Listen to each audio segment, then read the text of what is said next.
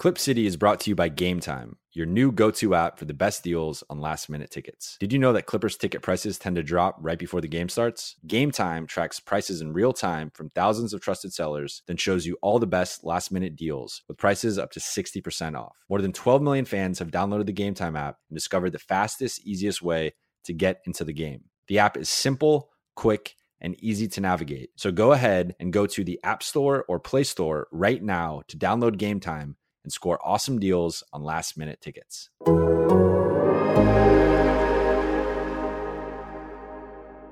two, three, four. Yo, yo, welcome to the second inaugural episode of the Clip City podcast. We are now on The Athletic, and I thought it was fitting that I would bring back my first guest of my first ever podcast uh, that I hosted, Ben Golliver of the Washington Post.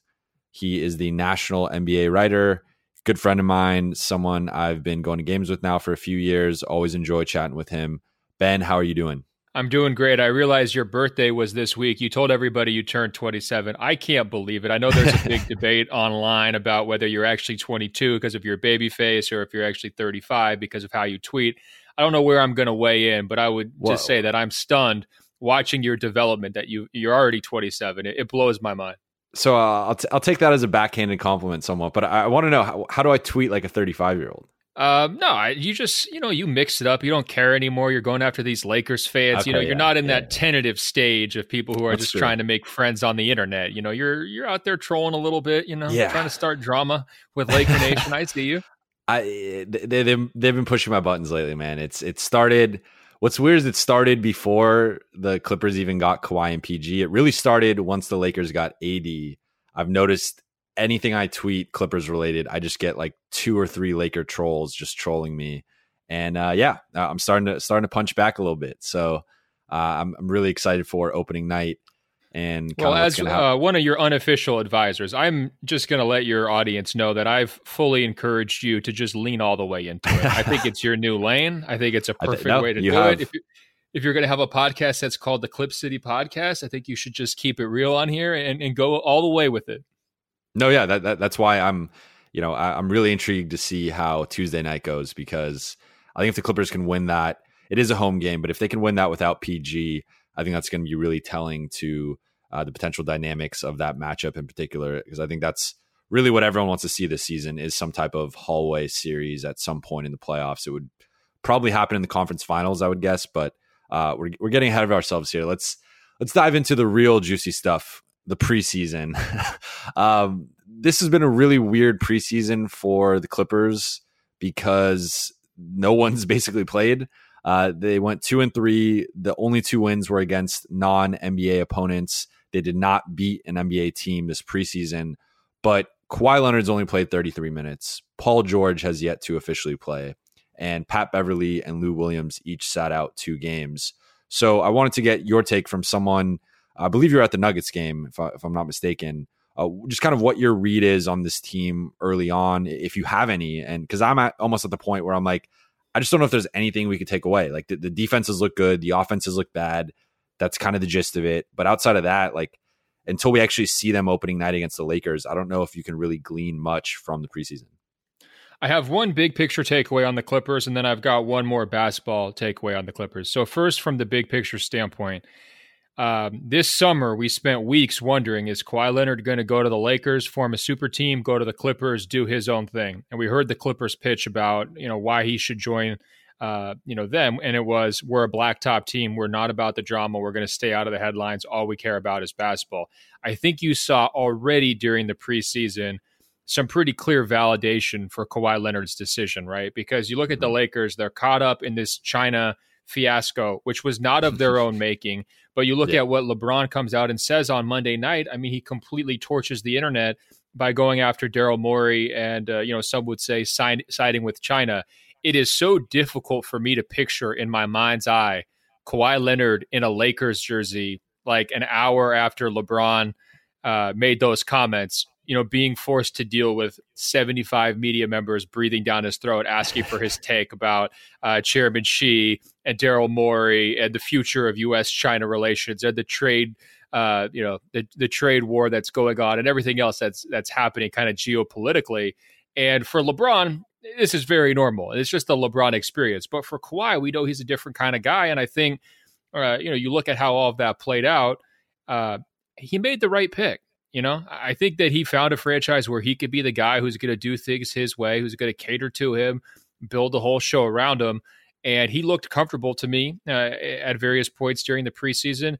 And I just think it's just a real clear uh, difference of, you know, approach, media attention, and all that things between the Lakers with LeBron and uh, Kawhi with the Clippers. What do you think? I'm with you. Uh, I, I think that it, you know, it, Kawhi, like we we have not asked him that. Uh, I, I wasn't there in Vancouver yesterday when they played the preseason game against the Mavericks, so I'm not sure if if that question was brought up. That, you know, I haven't seen the availability online yet.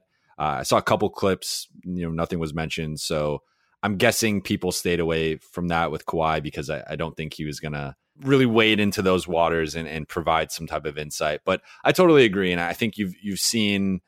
With the Lakers, I mean, just sort of the, the cycle, and th- there's already been some drama there with, you know, who's starting and, um, you know, is LeBron the, the starting point guard or what's going, like, there's just been a lot of talk about certain things that I, I don't think really interest Kawhi from a sensibility standpoint. So I do think from the way things have played out since he made his decision, it does seem rather obvious to me that he does fit better culturally with the Clippers. And, you know, that's something he's talked about both at, uh, you know, a media day, both in, in his introductory press conference. Like, you know, with the Clippers, it was just a more natural fit.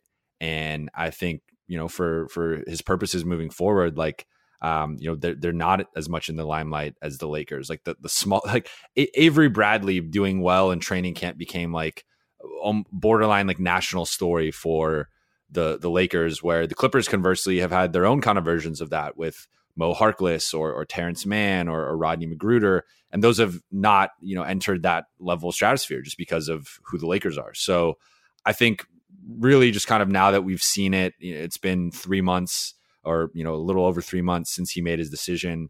Uh, I think it is a perfect marriage from that perspective.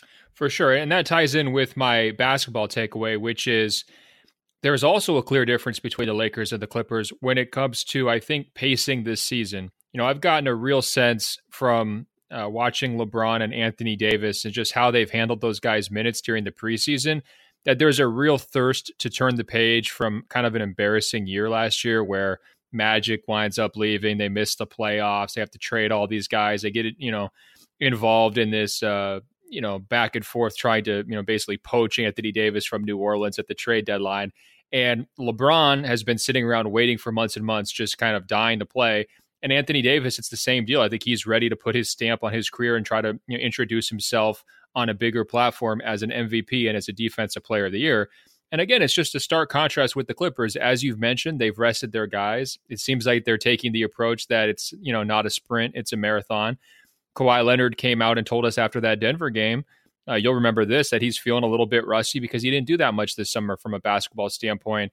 Uh, certainly that quote, you know, popped to me because, uh, you know, we're under the impression that he's in a much better place physically than he was at this time last year. And, and yet he still took the summer, uh, you know, very gradually and, and didn't put himself into five on five situations. Uh, you know, that's just kind of newsworthy. So uh, I think, you know, my basketball takeaway was when he was on the court, uh, you know, the, the shot looked pretty good. Uh, his playmaking looked pretty good. It already seemed like he was developing a kind of an understanding for who his teammates are. And certainly his skill level is at the point where you could put him on, you know, any court with four strangers and he's going to look great. Um, but I, I do think that my takeaway from the preseason from a basketball standpoint was just patience. You know, I, I'm not going to expect the Clippers to kind of like come busting out of the gate like they did one year, a few years ago, and they were like fifteen and one. Remember that? Uh, I think yeah. the Clippers deserve to be viewed as the title favorites. Uh, but when you factor in Paul George, you know, missing some time to start the season, Kawhi very clearly easing into it. Uh, I'm just not in a situation where I, I think that they're going to like, you know, try to, you know, bust down the gates right out of the gate. Yeah, no, I, I totally agree with you. And, and this is something I've talked about. This is something I've written about where people like, and, and people took it the wrong way online because I, I just wrote about it actually after media day where I, I took the opposite side where I was like, you know, we have been talking about the Clippers as team load management, team rest. You know, Kawhi's going to miss his fifteen to twenty games. P G is going to miss the first ten to twenty games and then probably be on some type of load management program where he misses another five to ten. So you're potentially looking at anywhere from like thirty-five to fifty games combined uh, missed between those two, I, I think, on, on like maybe the more aggressive side of projecting that. And that's a lot of games. And, you know, any team, uh, you, what, even if going back to like the Warriors, uh, you know, they did have some injuries to K G, uh, K G, K D and Steph at times.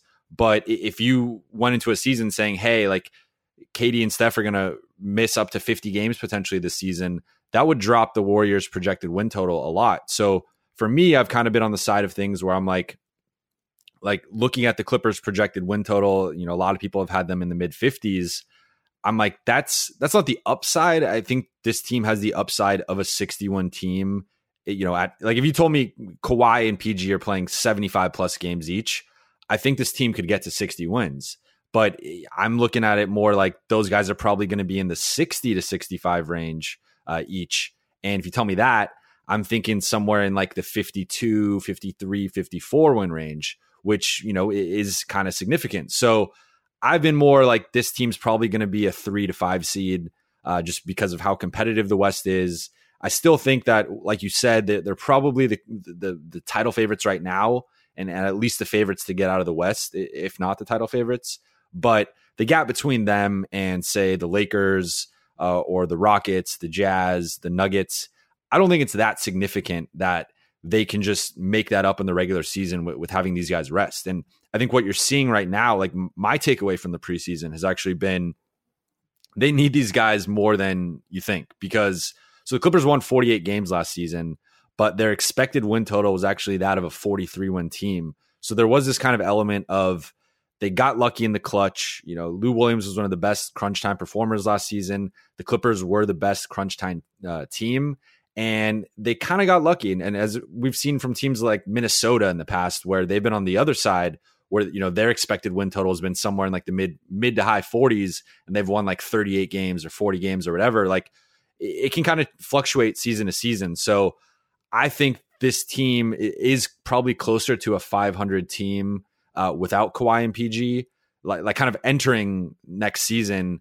even without those guys. Like this is probably around a five hundred team or, or maybe even worse after you factor in losing in Shea and Gallo. So what this preseason has kind of shown me is, you know, this team with, without Kawhi and P G is going to struggle to score.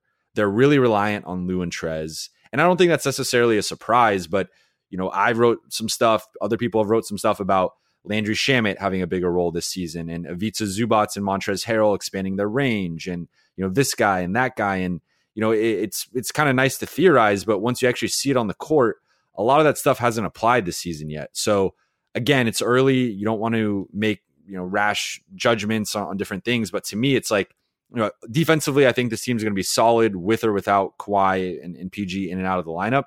But offensively is where my concerns are of, you know, they don't have that traditional playmaking point guard that's going to create a lot of easy buckets for other guys. They don't really have that other scorer outside of Lou, who's really just going to go out, get twenty plus a night if Kawhi or P G's resting. So for me, more of the concerns have been on the offensive end, I guess, uh, from watching this preseason. But again, I, I don't want to, you know, you just haven't seen enough. Kawhi's only played thirty-three minutes. It's way too early, I think, to make any significant takeaways. Yeah, I think the comparison to last year that you're making is really good. And uh, people forget when they go to that top line argument of, well, they were won this many games last year and they're adding Paul George and Kawhi Leonard. They do forget who they have to subtract out. And as you mentioned, there's Gallinari, uh, there's Shai Gilgeous-Alexander, and then there's also, you know, Tobias Harris, who was traded before the deadline, who contributed to some wins uh, before he he uh, uh, was moved. So that's, uh, you know, a, a significant amount of talent uh, going out. I mean, you can make an argument both Harris and Gallinari were sort of borderline all-star players at times last year. Um, so that's not nothing, and that should influence things. To me, uh, the Clippers, factoring in all the injuries, the rest, and all that stuff, Uh, I think they should win fifty-four games this year, you know, and I think that, you know, as you're mentioning, if they gunned completely, you know, all out, they should be a sixty plus win team. But I still think there's enough here uh, for these guys to be, you know, in that upper echelon of the Western Conference uh, even if they're, you know, getting off maybe a little bit on the wrong foot because of Paul George.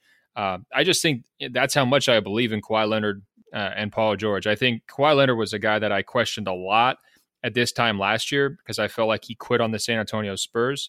Uh, I felt like he did not handle his exit the right way. I didn't necessarily trust his body.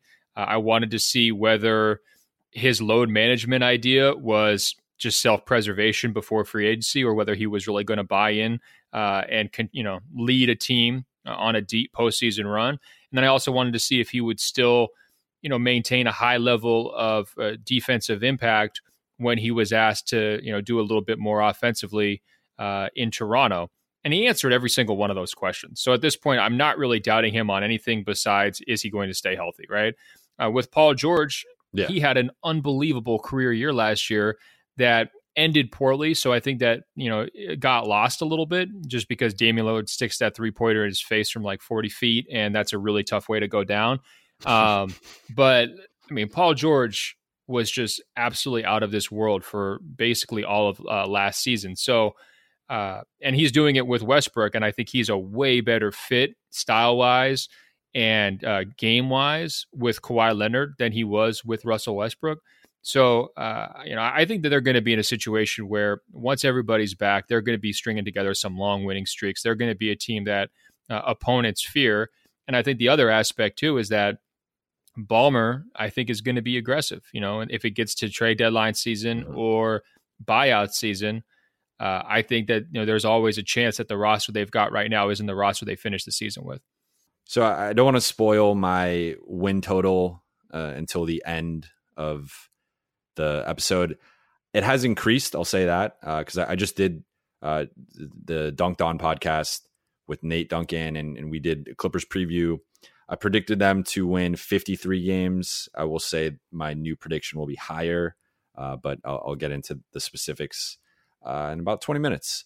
Uh, but before then, what I want to ask you is, you know, this is a team that, depending on the book you look at in Vegas, they're either the title favorites or the second or third title favorites. I think they're they're top three everywhere.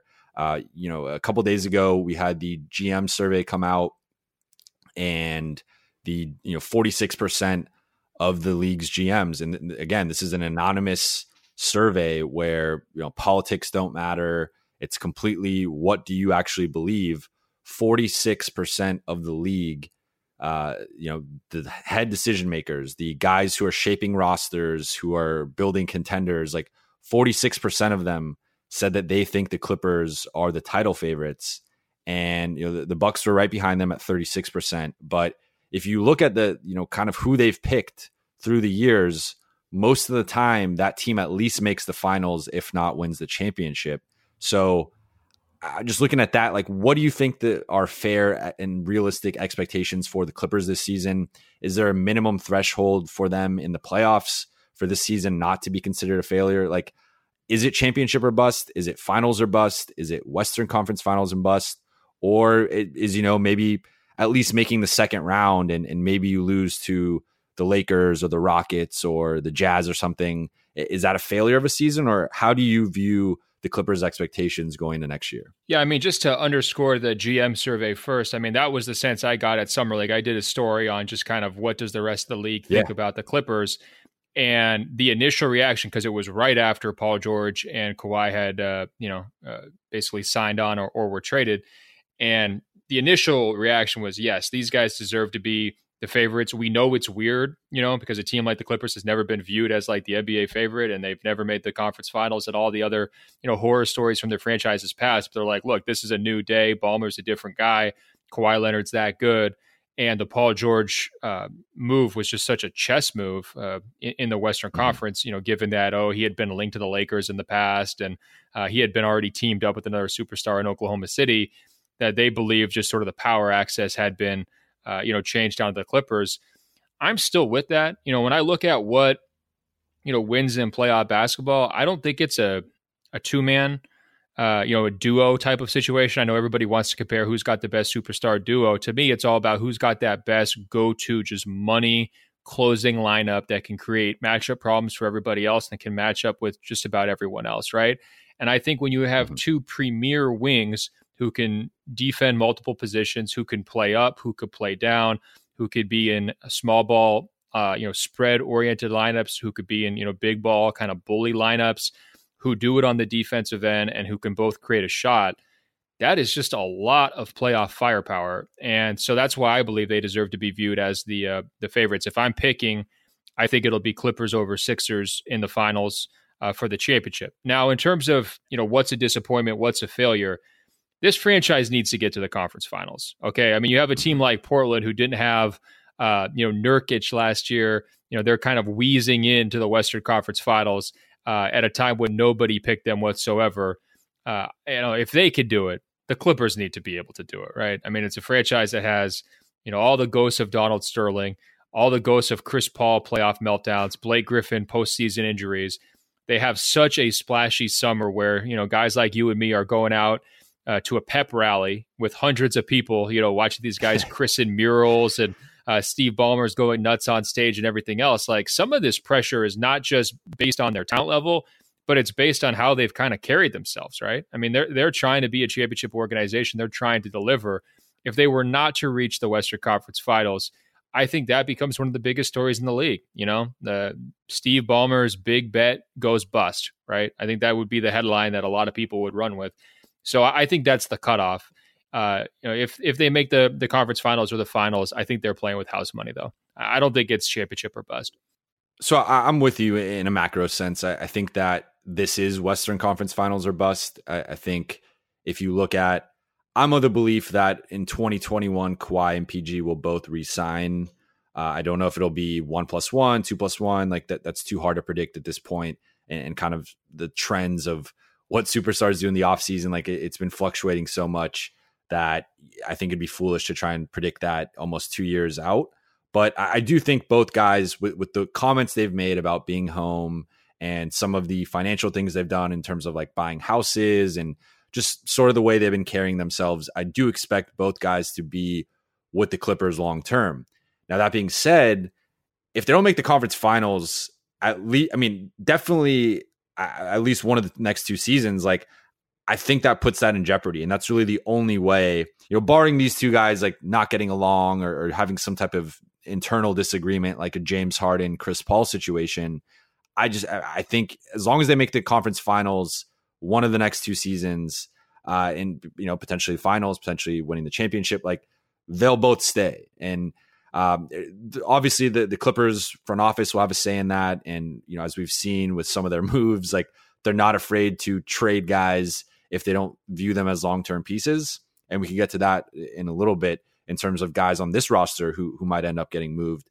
But I, I'm with you totally where they have to make the conference finals. Now, again, with that said, I think the context applies where, to me, at full strength, the difference between the Clippers and the Lakers is probably negligible. So for me, conference finals runs aren't all created equal. I know some people will say they are, and that's fine. But for me, I care about context. And like going to the Blazers, who, who you just pointed out, their conference finals run was a little weak to me because I felt, you know, yes, they beat Denver without home court advantage, and that was a very impressive series win. I kind of felt Denver blew that series, but that, that doesn't really matter for, for these purposes. But I just felt like they were on the weaker side of the bracket where you had the Warriors and the Rockets, who I, I think most people would have agreed were the two best teams in the West, on the same side. And a lot of people felt like the Jazz were the third best team, and, and they ended up playing Houston uh, in, in the first round. So I know you can't pick your path to the conference finals and you can't pick your opponents. And it, hey, if you get on the easier side of the bracket, like good for you, make the most of that. But to me, like I'm just envisioning if somehow the Clippers played like the Warriors in round one with Clay coming back that series. And now all of a sudden you're playing a team who at full strength might be the third best team in the West with, with Clay back. And then you play like the Lakers in round two, you know, maybe the Warriors beat you up for six or seven games. You win that, and then you go play the Lakers kind of depleted after they just beat whoever in, in the first round. And then, you know, maybe the Lakers beat you in, in six or seven games. So I, yeah, I think hey, like yo, the, the I don't context wanna, is going to matter. With, I don't want to sound like a bully here, but I think that the Clippers have used up every single excuse they've got, right? Okay, so I'm with you. Context that's matters. Fair. No, no, look, that, that's yeah. fair. And, and I agree with you, what you're saying about not every conference finals run is created equal. That is one hundred percent true. I mean, look no further than how easy it is to make the Eastern Conference Finals versus making the Western Conference Finals, right? Uh, and of course, if we're in a situation where like just just the top sixteen teams, regardless of conference, uh, you know, get into the playoffs, so that you know maybe there's more Western Conference teams in there, and uh, the matchups are a little bit easier. Like there's no doubt in my mind, the Clippers are going to be one of the top four teams in the league this year, right? So it's a little bit unfair, but at the same time, I think those ghosts are real, man. Like, you know, that three one lead against no, Houston. You're, you're right. Uh, the fact that, you know, some of those years during the regular season, those Clippers teams were just so, so good. I mean, Chris Paul is playing like an M V P candidate multiple years, and they can never get over the hump. It's just, I, I feel like the pressure would really come in and just kind of uh, loom over this franchise if they get into a situation where it looks like they're going to be uh, you know, going out early. Well, yeah, like like you just brought up with the Lob City, that was the highest win percentage over a five-year period to not make the conference finals. Like that is a historically underachieving team in terms of how good they were and, and the fact that they never made a conference finals. And, you know, if that happens here, like, look, here's the thing. If they don't make the conference finals, you can expect Stephen A. and Max Kellerman to be talking about it on First Take on that Monday morning and roasting the Clippers. Like, that's going to happen. So I, I do think, again, like it is conference finals or bust. From, from the way I'm going to view it, I, I do think the context is going to matter. But I understand that for ninety-nine percent of people, the context won't matter. And it's just the results. You know, did you make the conference finals or not? Did you make the finals or not? Did you win a championship or not? But I guess to to answer my own kind of complicated question, I think it is conference finals or bust, where if they lose in the second round again, it's going to be same old Clippers, can't get to the conference finals. You know, Kawhi's overrated. P G, you know, playoff P is a thing, and, and P G underperformed since his Indiana days and this and that. And like, they're going to get flack. So I think I agree with you. Um, I just wasn't sure if, if you viewed it finals or bust, because it does seem like that's almost how it's being sort of depicted, where, again, everyone has them as either the West favorites or the title favorites pretty much. And, you know, I think, but I don't think it's a Warriors type thing where like the Warriors, it was like, not only did you have to make the finals, you basically had to win the championship. Like if you didn't win the championship, it was a failure of a season. I think the Clippers will view it that way, but for me, I think it's you, you got to make the conference finals. But yeah. n- now let's get into well, some of the reasons well, real quick why. On, real quick or, on that or, one, though. I, I agree. This is not a super team. Okay, this is an awesome team. This is the best team in the league to me, top to bottom. But I don't think that they're a super team. So I don't think that they deserve to have that championship uh, or bust, you know, tag. I think that's just too aggressive. And I think part of it, uh, it just applies to the parity across the top. You know, I think there is a, a deeper number of teams this year than usual who could win the title. And I think that basically all of those teams are one injury away at a, at a poor time from no longer being true championship contenders, right? So um, to overburden oh, yeah. the Clippers, kind of like overcorrect and show them all this respect that, oh, these guys are, you know, the no-brainer title favorites and all that, it's too much. It it really just is. And I think there's a happy medium in between. Yeah, no, uh, we're we're in agreement here. So quickly, before we get into the predictions, I wanted to touch on what you view as the strengths of the roster and what you view as the weaknesses of the roster.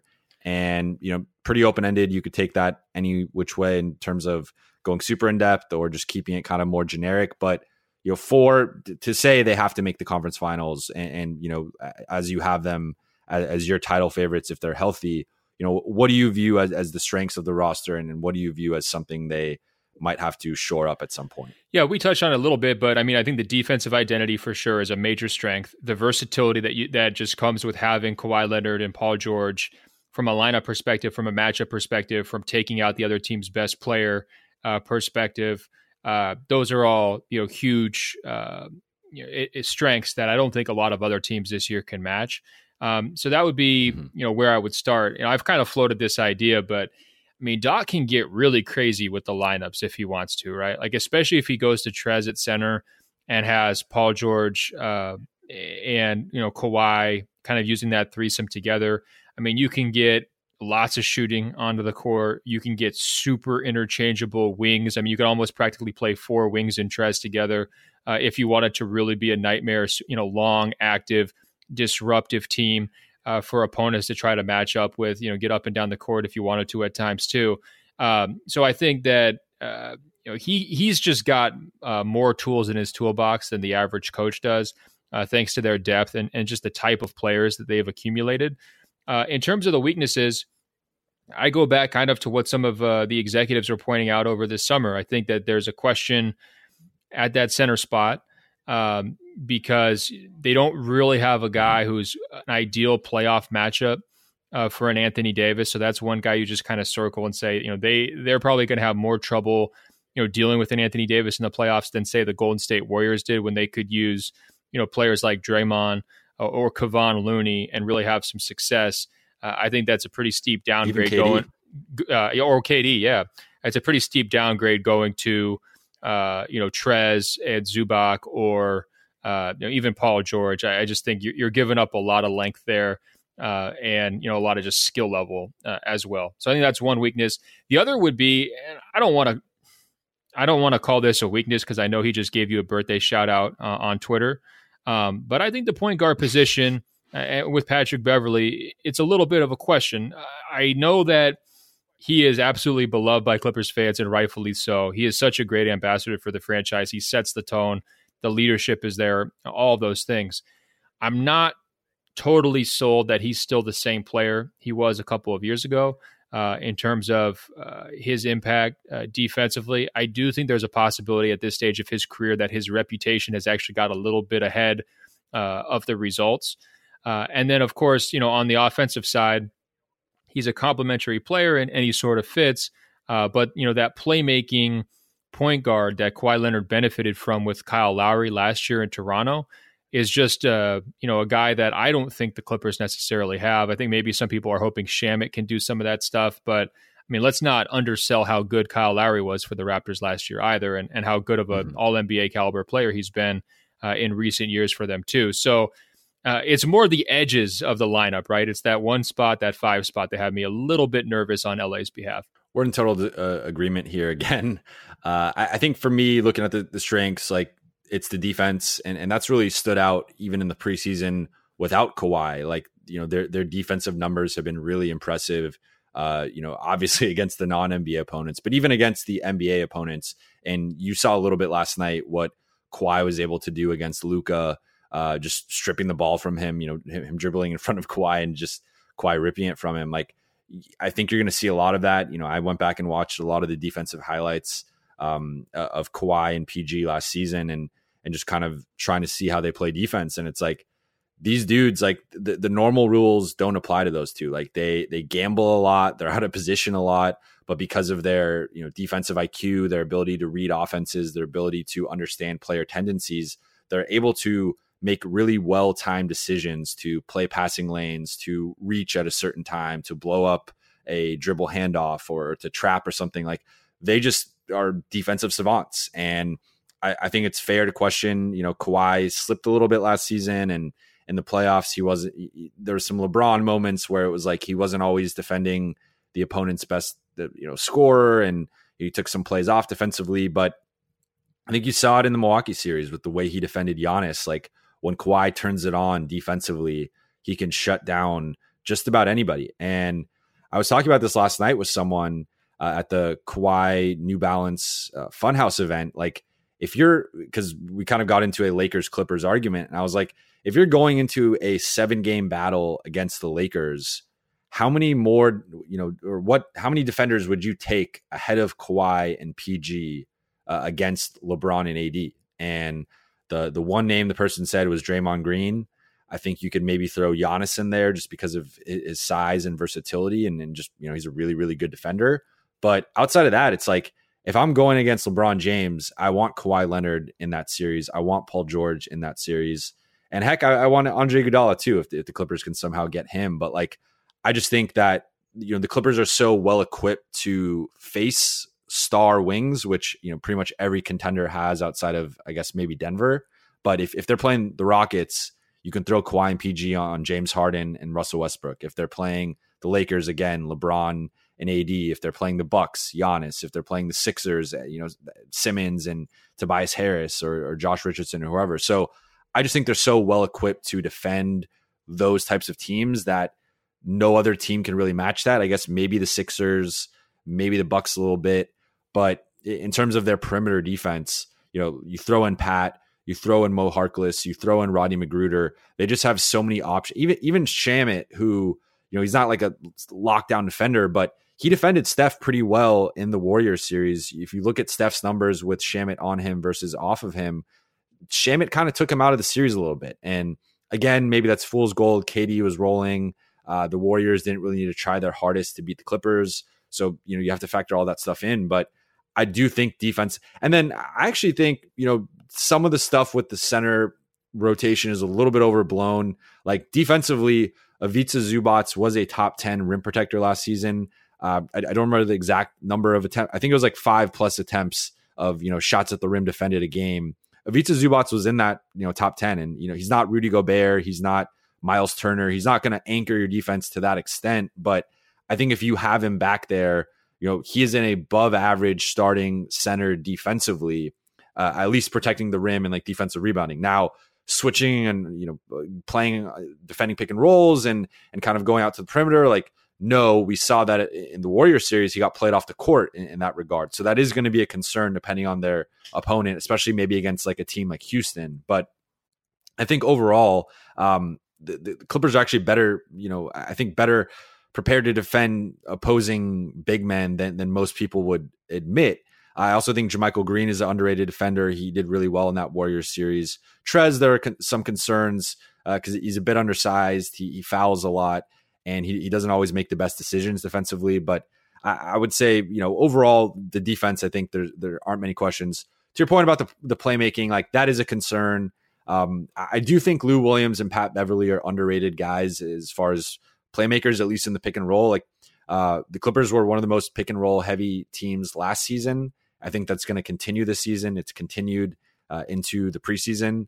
And, you know, th- they aren't guys that are necessarily going to break a guy off the dribble and, and go create for someone. But if you give Lou Williams, uh, you know, head of steam in the pick and roll with Trez, or you give Patrick Beverly a head of steam, those guys can go downhill. They can dump it to the big. They can kick it out to the weak side shooter. So again, it's not necessarily a strength of the roster, but I do think some of that weakness has been a, a little bit um, overplayed.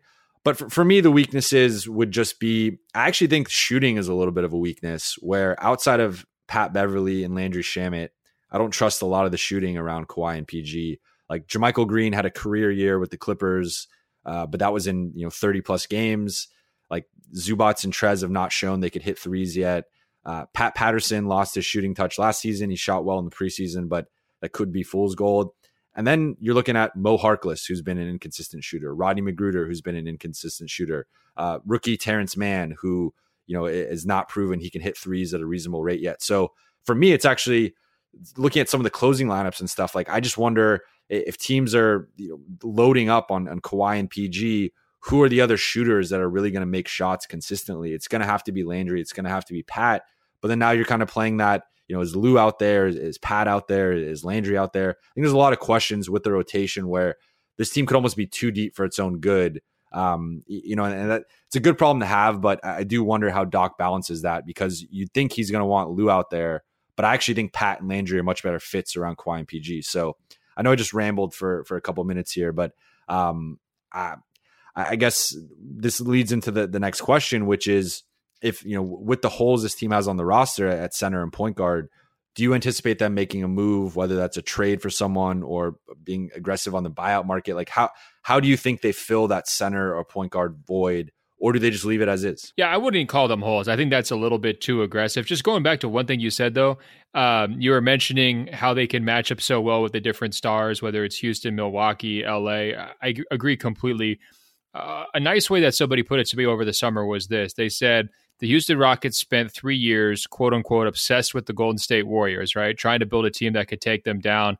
And basically in twenty-four hours, the Clippers built a team that's like designed to take down the Rockets because, like you said, you know, if you want two guys to go against James, like in the entire league, I mean, I think both Kawhi and Paul George uh, and maybe even Beverly to a certain degree would all be, uh, you know, pretty high up on that list.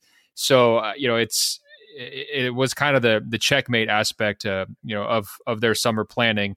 Um, you know, whether it plays out as well as it sounds on paper, that remains to be seen. But certainly, uh, I think that's a very important point when you're looking at like how to break down playoff matchups. You know, the superstar wings drive so much of it, uh, and they've got, you know, two of the very best ones.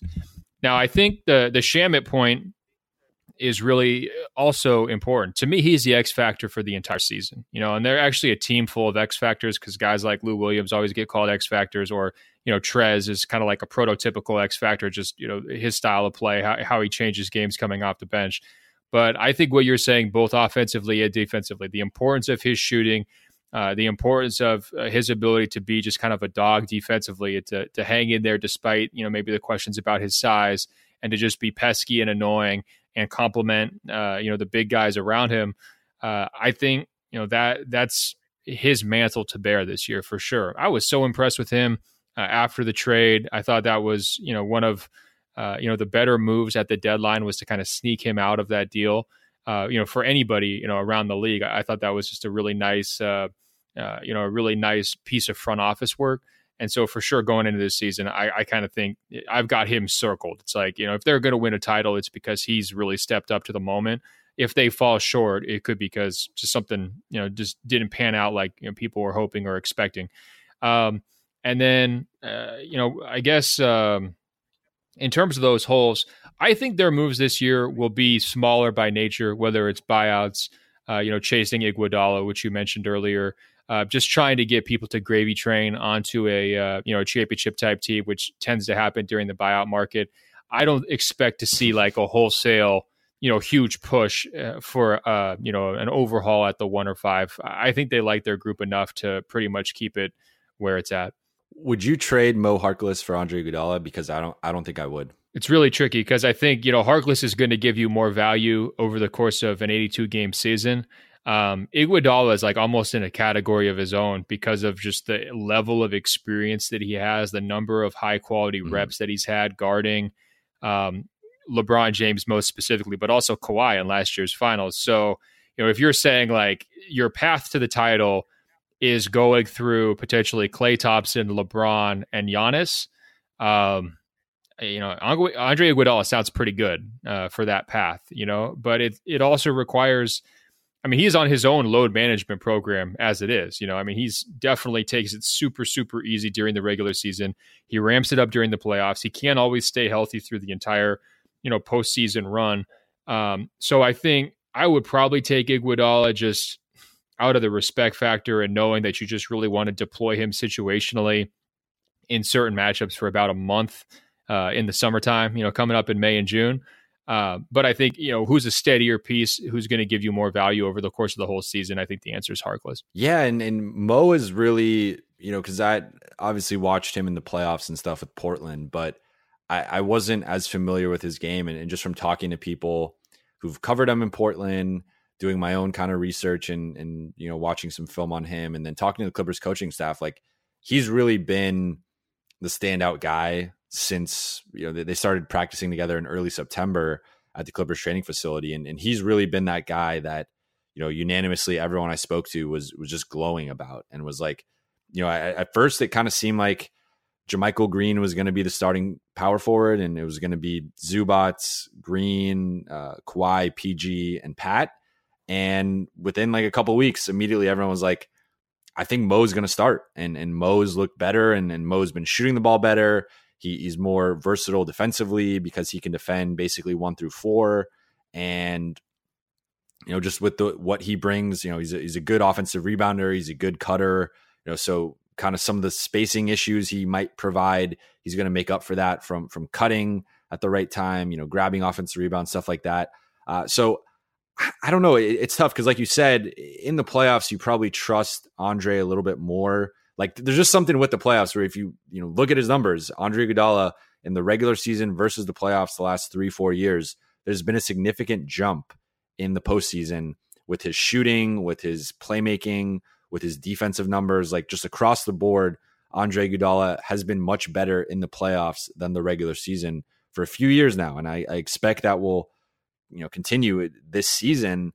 But at the same time, I'm like, if you're going to have Paul George potentially missing the first fifteen to twenty games of the season and then occasionally resting, if you're going to have Kawhi sitting out ten to fifteen games, like you're going to need those reinforcements. And that's where I think Mo Harkless is going to be so important for this team, where, you know, he's a guy who w- was starting in, in Portland for the last three years, you know, made a conference finals run that I, I don't think that much of, but you clearly do. Uh, and, Such a hater. Uh, you know, like he, he, I, I've, uh, I've never been a big Portland believer, even though I love the city. Uh, um, I just like, looking at his experience, like he has his own experience in the playoffs, you know, nowhere near the same as Iguodala's, but like just, just sort of him going from being a starting piece, a guy who plays twenty-six to thirty minutes a night, to potentially being like a fifteen to eighteen minute a night guy off the bench with the ability to step in, start, play twenty-five to thirty minutes if P G or Kawhi's out of the lineup. Like, I just think that piece is so valuable. And, you know, maybe it is a, who cares about the regular season, let's focus on the playoffs type thing. But for me, I'm like, I, I just don't even know. We don't know what Iggy's going to look like in April. Like, you know, guys at, at that age, I, I think he's what, thirty-four, thirty-five, like guys around that age just drop off randomly at any moment. And I would hate to give up on a twenty-six year old like Mo Harkless, um, you know, who I, I think is still going to be a high level rotation player for the next f- at least four to five years. Uh, you know, to, to, for Iggy, who might give you two solid months, maybe, and you're not even guaranteed that. Like, I, I don't know. It, it's an interesting thing, but to me, like, that's probably who's going to have to be traded for Iguodala if he ends up getting traded. Obviously, for the Clippers, the ideal scenario is he gets bought out and he just signs with you. I think Jerome Robinson is another guy who could potentially be moved in that deal. Maybe Memphis just wants a former lottery pick and a, a guy who can grow with, you know, Ja Morant and, and Jaren Jackson. Just another wing shooter to, to kind of just put out there. Uh, but outside of those two, it's like, I, I just don't really see who on this team gets moved. Like, maybe they have to cut Patrick Patterson, depending on how he plays at some point, to, to make an addition for Iguodala or Joakim Noah if, if he's healthy in, in a few months or something. But outside of those two, I, I just don't really see who else out there can really help. Yeah. Them. On the Harkless point, I, I guess I should clarify. I think I would rather have Uh, Iguodala than Harkless in a very specific playoff situation against the very best superstar guys, right? But if I have to sacrifice Harkless to get Iguodala for those situations, it wouldn't be worth it to me. I, I think that the argument you're making here about, you know, his potential long-term value to the franchise uh, is a very good one. Uh, I also think that he's in a good spot here because, you know, I, I think there's going to be more minutes than maybe some people are expecting available to him, because I think his game fits with the two stars just fine. He's versatile. He can defend multiple positions. You could run those guys out there together. It's going to look a little different than some other teams, but you're not going to be at a major disadvantage. There aren't going to be a lot of teams who can somehow punish a mismatch when Harkless, George, and Leonard are on the court together, or even just two of those three guys. You're going to be, you know, squared away.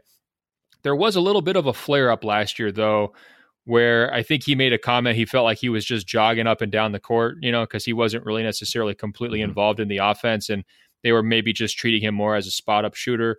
And so I think that is one question, where can you do enough to keep him involved offensively? Does the style of play, uh, you know, make him feel like he's actually an active participant?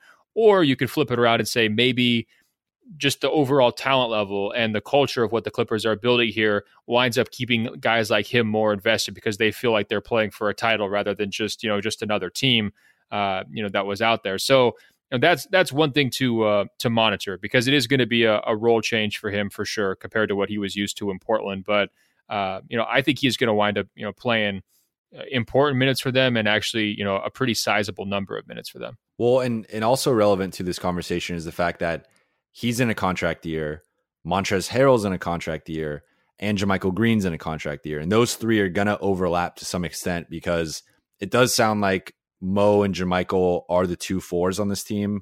I think Mo will occasionally play some three. He's played a little bit of three in the preseason, but the Clippers have almost viewed him exclusively as a four, just because obviously P G and Kawhi are going to get pretty much all forty-eight minutes at the three, with the other one spending some time at the two.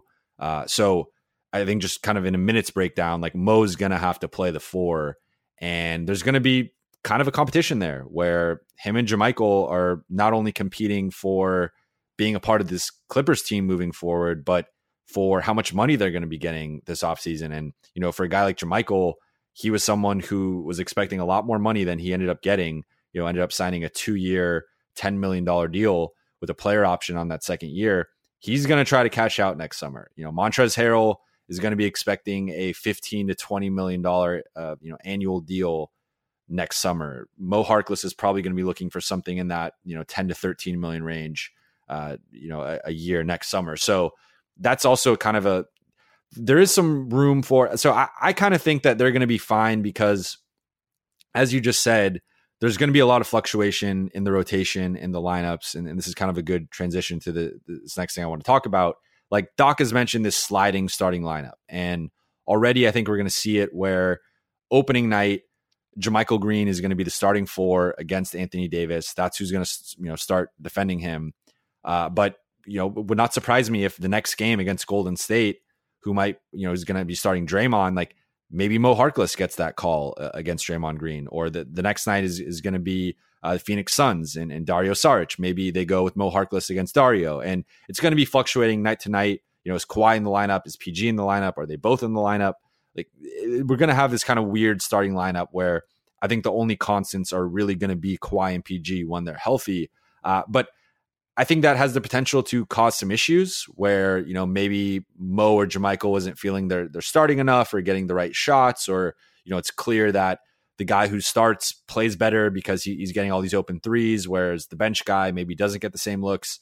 Uh, but it's also, I think, going to keep people happy where Lou Williams might not close games, I, I think, this season, depending on the matchup, where his defense is going to be such a liability that the Clippers say, hey, like, you know, you're the third option right now, and we don't really need you to close a game offensively.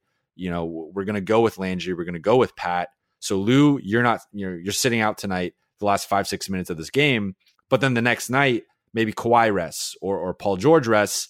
And then Lou goes for twenty-five. He, he, you know, he closes the game. He hits a couple big shots, and now he's happy again. So I think it's going to be a lot of fluctuation with the lineups, with the rotations. Like, I don't know if you could say at this point there's going to be a set starting lineup or a set rotation. It does seem like Doc's going to go with ten to eleven guys.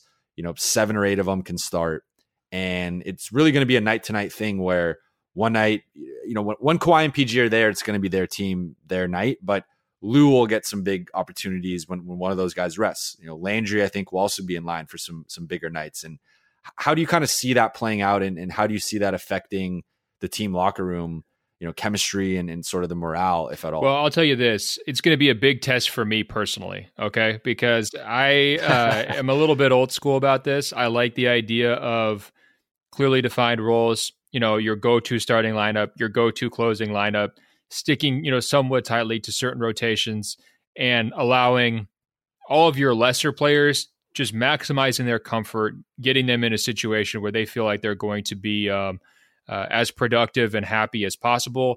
And then I also am I'm big on staggering stars too. So making sure that, like, you've always got, you know, one of your best players on the court no matter what, and you're filling in your your groups around those guys. Um, what Doc is proposing does kind of blow my mind a little bit, and I'm not necessarily against it.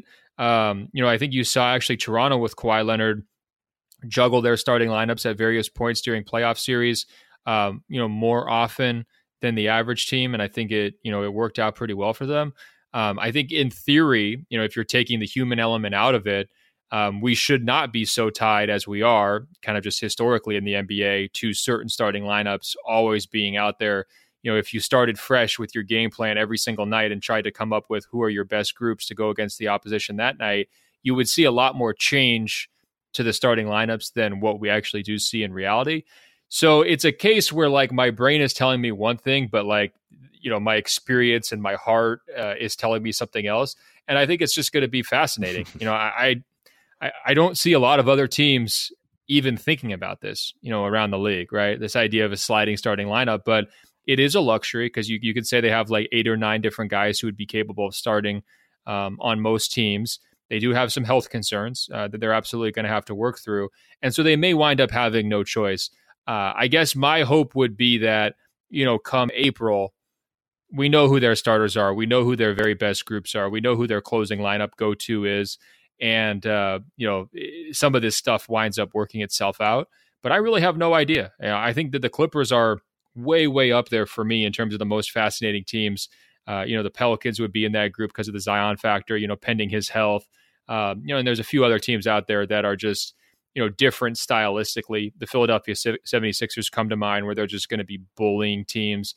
Um, so there's a few teams that are like, you know, bringing just different uh, philosophical things to the table, but the Clippers are absolutely in that conversation. I mean, I think of all the teams that you want to watch early in the season to just kind of get a sense for what they're doing, um, they're on the list, and that's going to be especially true once Paul George comes back.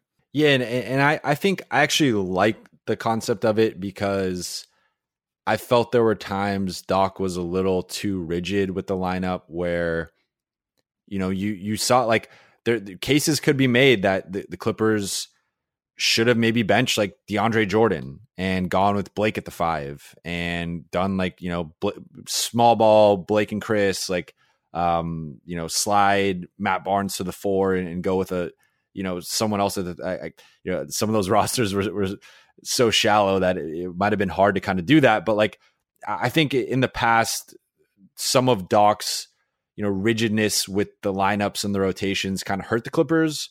So for him to be talking this way right now with, with this type of, because I do think like with Kawhi and P G fluctuating so much in and out of the lineup, like it would kind of make sense to have some flexibility and and kind of approach each game individually as like, what is the best possible five-man combination against this team versus just saying, okay, well, when Kawhi's out, all right, Mo, you're in. When Paul's out, all right, Landry, you're in. And like, we're sticking with, you know, the, the other four guys are the exact same. Like it's going to be some, all right, well, this team has two bigs. So Jermichael, it's going to be you and Zubac, or all right, well, this team goes a little bit smaller. So Mo, you're in at the four. And I think they're really going to approach it that way where it's, you know, what's the best possible lineup and, and kind of defensive matchup for this game and, and sort of attack it that way. And I think sometimes teams don't do that enough where you get rigid, you get, you know, this is how we play. This is, you know, we're not ch- changing for, you know, whoever we're playing. And sometimes that costs you if it is a bad matchup. So I think the fact that the Clippers are almost going to compartmentalize it and approach each game as almost its own like playoff series of, you know, what's the best way to attack this team. I, I kind of like that. And I think it's going to be really interesting to watch, like you said, all season. Now let's get into a couple of quick hitters and then uh, prediction time. What is your ideal starting lineup? And what is your ideal closing lineup? Um, I think, you know, starting, I'd go Beverly, Shamet, uh, Kawhi, Paul George, uh, and Zubac. Um, you know, I know that that puts a little bit of pressure on, you know, either Kawhi or Paul George to play the four. Um, I just think that's lots and lots of shooting. Um, I think you a lot of versatility defensively. And, you know, you always want to start big and close small. Um, so I think that's sort of how I would approach it. In terms of the closing lineup, I think that one uh, that one could change more based on, you know, personnel and and matchups. But I would be going Trez at the five, um, you know, Paul George at the four, uh, Kawhi at the three, and then with the guard spots, uh, I would be picking two of, you know, Lou Williams, Shamet, and Beverly, uh, just sort of depending on if I thought I could sneak Lou Williams on the floor defensively without really paying for it. Um, So that's where I'm at. How about you? I wish we disagreed more. uh, I, I agree. Like, I, I think they should go small with the starting lineup. I get why they don't, uh, because I, I think it would make for, because the one thing with Doc is rigid with is he, he does like the ten man rotation, the two separate lineups. I'm really interested to see how much they end up staggering this season. Like, it's going to be inevitable that, you know, they can't just exclusively play Kawhi and P G together with the kind of the depth of th- this rotation and the way they're going to be distributing the minutes. Like, you're going to see one of those two guys play with the bench a bit, but Doc really does prefer his two separate five man units. And I think if you're looking at that starting lineup with the bench being Trez, Jermichael, Mo Harkless, uh, Lou, and looks like Terrence Mann has the inner edge right now over Uh, Rodney Magruder for that kind of tenth man spot, there's not that much shooting around that Lou Trez pick and roll. And that's really that bread and butter of the second unit. Like, you're, you know, Jermichael, I, I think the jury's still out, but it looks like he, he can shoot the ball above average. But outside of that, Terrence Mann can't really shoot, and Mo Harkless is really inconsistent. So I just kind of wonder if they're kind of thinking about the bench as well with, with some of this. Yeah, but well, I would I've like also Paul heard George, Kawhi, Kawhi and P G don't want. I would like to see Paul George play with Trez and Lou, like somewhat significant minutes. You know, I think it's yeah. better to separate Kawhi from those guys because you do really want the ball in those guys' hands. But Paul George shown the ability to kind of scale back into like a secondary scoring role. And so you just say, hey, you know, Lou Williams, go nuts. Paul George, you know, you suck the defense away on the backside. And if the ball skips to you, you go to work. I mean, I think that could be really, really nice. Yeah, no, definitely. And and looking at the the lineups, I, I do think uh, like Kawhi and P G also just don't want to play the four. And, you know, I, I've heard that from multiple people. Uh, it's a similar thing to Kevin Durant and LeBron James. Like neither one of those guys has ever embraced playing the four that much. They've never started at the four. And those guys are, you know, technically bigger than Paul George and Kawhi Leonard, at least height wise. So I, I would just say like, it seems to be a thing with, with wings that they'd rather play the three than the four. Uh, I expect they will close some games with, with those, one of those two at the four, but to start games, to bang with a Blake Griffin, uh, a Julius Randle, a Zion, once he's healthy, like, I don't think those guys want to do that. So I do think they're going to protect them with Jermichael or with Mo. So with knowing that they don't want to start, I guess I would say my ideal starting lineup is probably uh, Zubac, Jermichael, Kawhi, P G, and Pat. But in a perfect world where one of those guys was open to it, I agree with you. And then closing lineup, I'm actually trending towards a, a bit of a more controversial stance on this, where I kind of think you don't go with Trez and Lou at the end of games. Like, to your point, I think it's going to be a case-by-case basis where, again, matchups will determine who starts, who closes. But I think that you, I'm almost looking at Jermichael and, and the way he played against the Warriors, just his ability to switch defensively. He had multiple games last season uh, against wings that he was able to switch on to Luka Doncic or Giannis or, you know, Kevin Durant and and really defend those guys at a reasonable level. Uh, at least compared to Trez and Zubac. So I, I think, and he's a better rebounder th- than Trez. Um, you know, he's not the interior scorer that Trez is, but as a floor spacer and as a versatile defender, I would probably go Jermichael, uh, P G, Kawhi, Landry, and Pat. I, I think you're putting the shooting around, uh, you know, Kawhi and P G. You're putting better defenders around them just because Landry and Pat are obviously better defenders than Lou. And you're putting guys who don't really need the ball. And I, I think the one thing with Lou is if you put Lou next to Kawhi and P G, I think there's some overlap of like the, the Russ James Harden situation where Lou's not a great off-ball guy. Like Lou kind of has to have the ball and his spot-up shooting numbers aren't terrible, but he's around a thirty-five, thirty-six uh, you know, percent career spot-up shooter. That's solid, but Landry Shamet shot forty-five percent on spot-up threes last year. Like uh, Pat Beverly shot forty-one percent. So I would go with those two guys over Lou at the end of games. And I know that's sacrilegious to some Clippers fans who are going to hear that, but for me, like it, it's all about the fit. And Lou Williams, I think there there are some obvious concerns with, with him defensively, but offensively, I think there's a lot of overlap. They might just need his playmaking, as, as we've talked about. They might just need his pick and roll play. That might supersede every, everything else that we kind of have going here. But for my money, I, I think I'd go Pat and Landry as those weak side shooters, guys who can secondary play make a little bit, guys who can run a pick and roll if necessary, uh, and guys who are really going to suck the weak side defense away from Kawhi and P G because uh, Lou Williams, like I don't know if he has that same gravity. Yeah, I think you're making really, really strong points. Um, what about my guy Trez, though, man? Am I higher on Trez than you are? I feel like, the, I mean, I already called Landry the X Factor. Yeah. So Trez, like late games, like I feel like if they want to be the best version of who they can be, doesn't he have to be on the court as that closing five? Like, and just, he really just grows into that. I know he's so, not the longest. Um, you know, he gets a, a decent number of block shots, um, but I don't know. I just have almost have like penciled him in, in my, in my mind in that role. So to, to your point, I, I wrote uh, earlier in the summer, a, you know, one question for each Clipper. And I, I kind of tried to look at the biggest picture topic possible for each guy. And for Trez, it, it was that is, you know, it's May, they're playing the Lakers, they're playing the Nuggets, they're playing the Jazz. Can he stay on the floor against an Anthony Davis, against the Nikola Jokic, against the Rudy Gobert? Because to be honest, he had mixed results last season, and there were there. He actually played A D. You know, I went back and watched uh, some of his defensive clips against A D. He he actually bodied him up pretty well and, and kind of forced them out to the mid-range. Didn't really give up a lot in the post. So who knows? Maybe he ends up defending A D fairly well. And like, that's kind of a surprising matchup for the Clippers that doesn't really go the Lakers' way as much as you'd think. But he struggled against Jokic. He struggled against Rudy Gobert. He struggles against, you know, legitimate seven footers. And I just, you know, it's kind of a give and take thing where, you know, yes, he's going to be devastating in the pick and roll and no one can really stop him when he's rolling to the rim like that. But on the opposite end, he's a below average rebounder.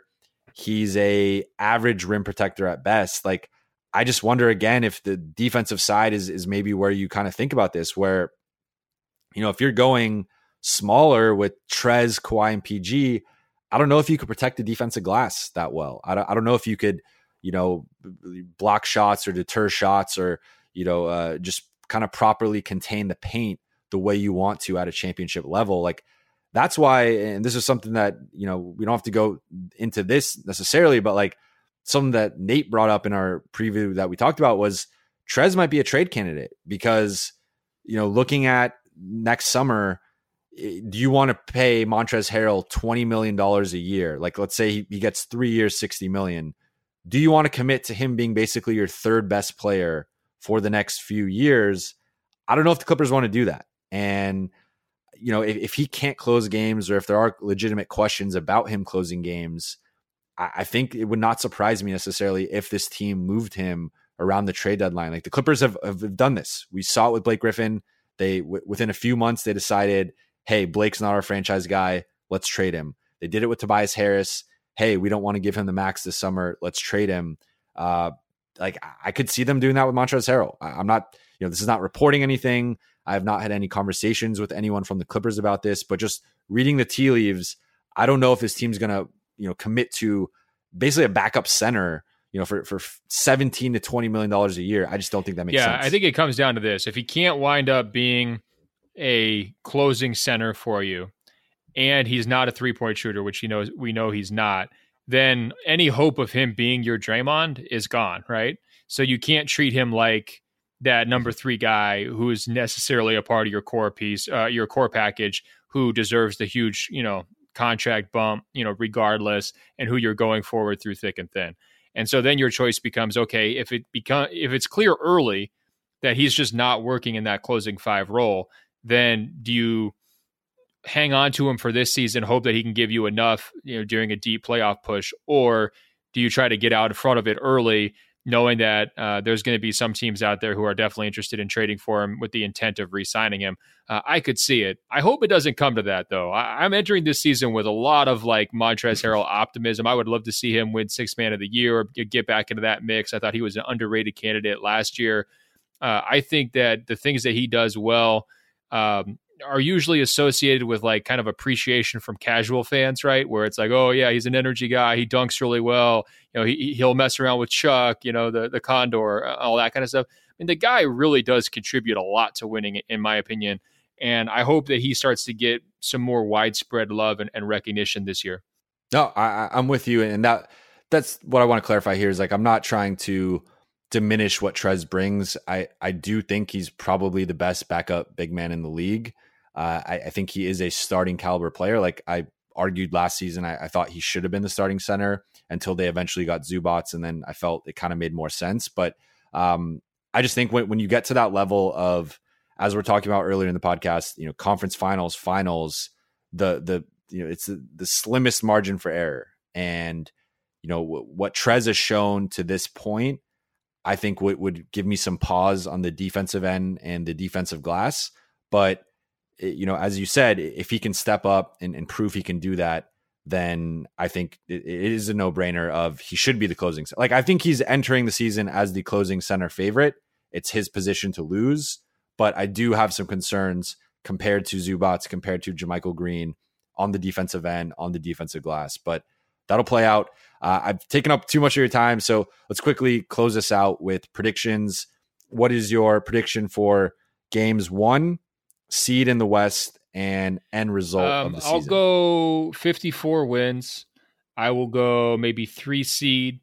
Um, and I think I'll, I'll pick them with to win the title. Why not? I'm on the Clip City podcast. All right. I'm going to do it for Clipper Daryl and Yovan, the number one Laker hater, and, and all the rest. So I'll go for you know them go over the Sixers in the finals. Oh boy. Uh, six. I think it'll be an ugly okay. final. No so one's going to be happy around- with it. It's, you know, it's going to be kind of a slugfest. Everyone's going to say, "Why do we complain about the Warriors dynasty breaking up? I want to see some, you know, more beautiful basketball." Uh, but uh, you know, I look forward to it uh, for sure because there's a lot going on from a matchup perspective, style perspective, uh, and I think it'll be a, a good showcase for you know defense, which has kind of gotten lost here over the last five years.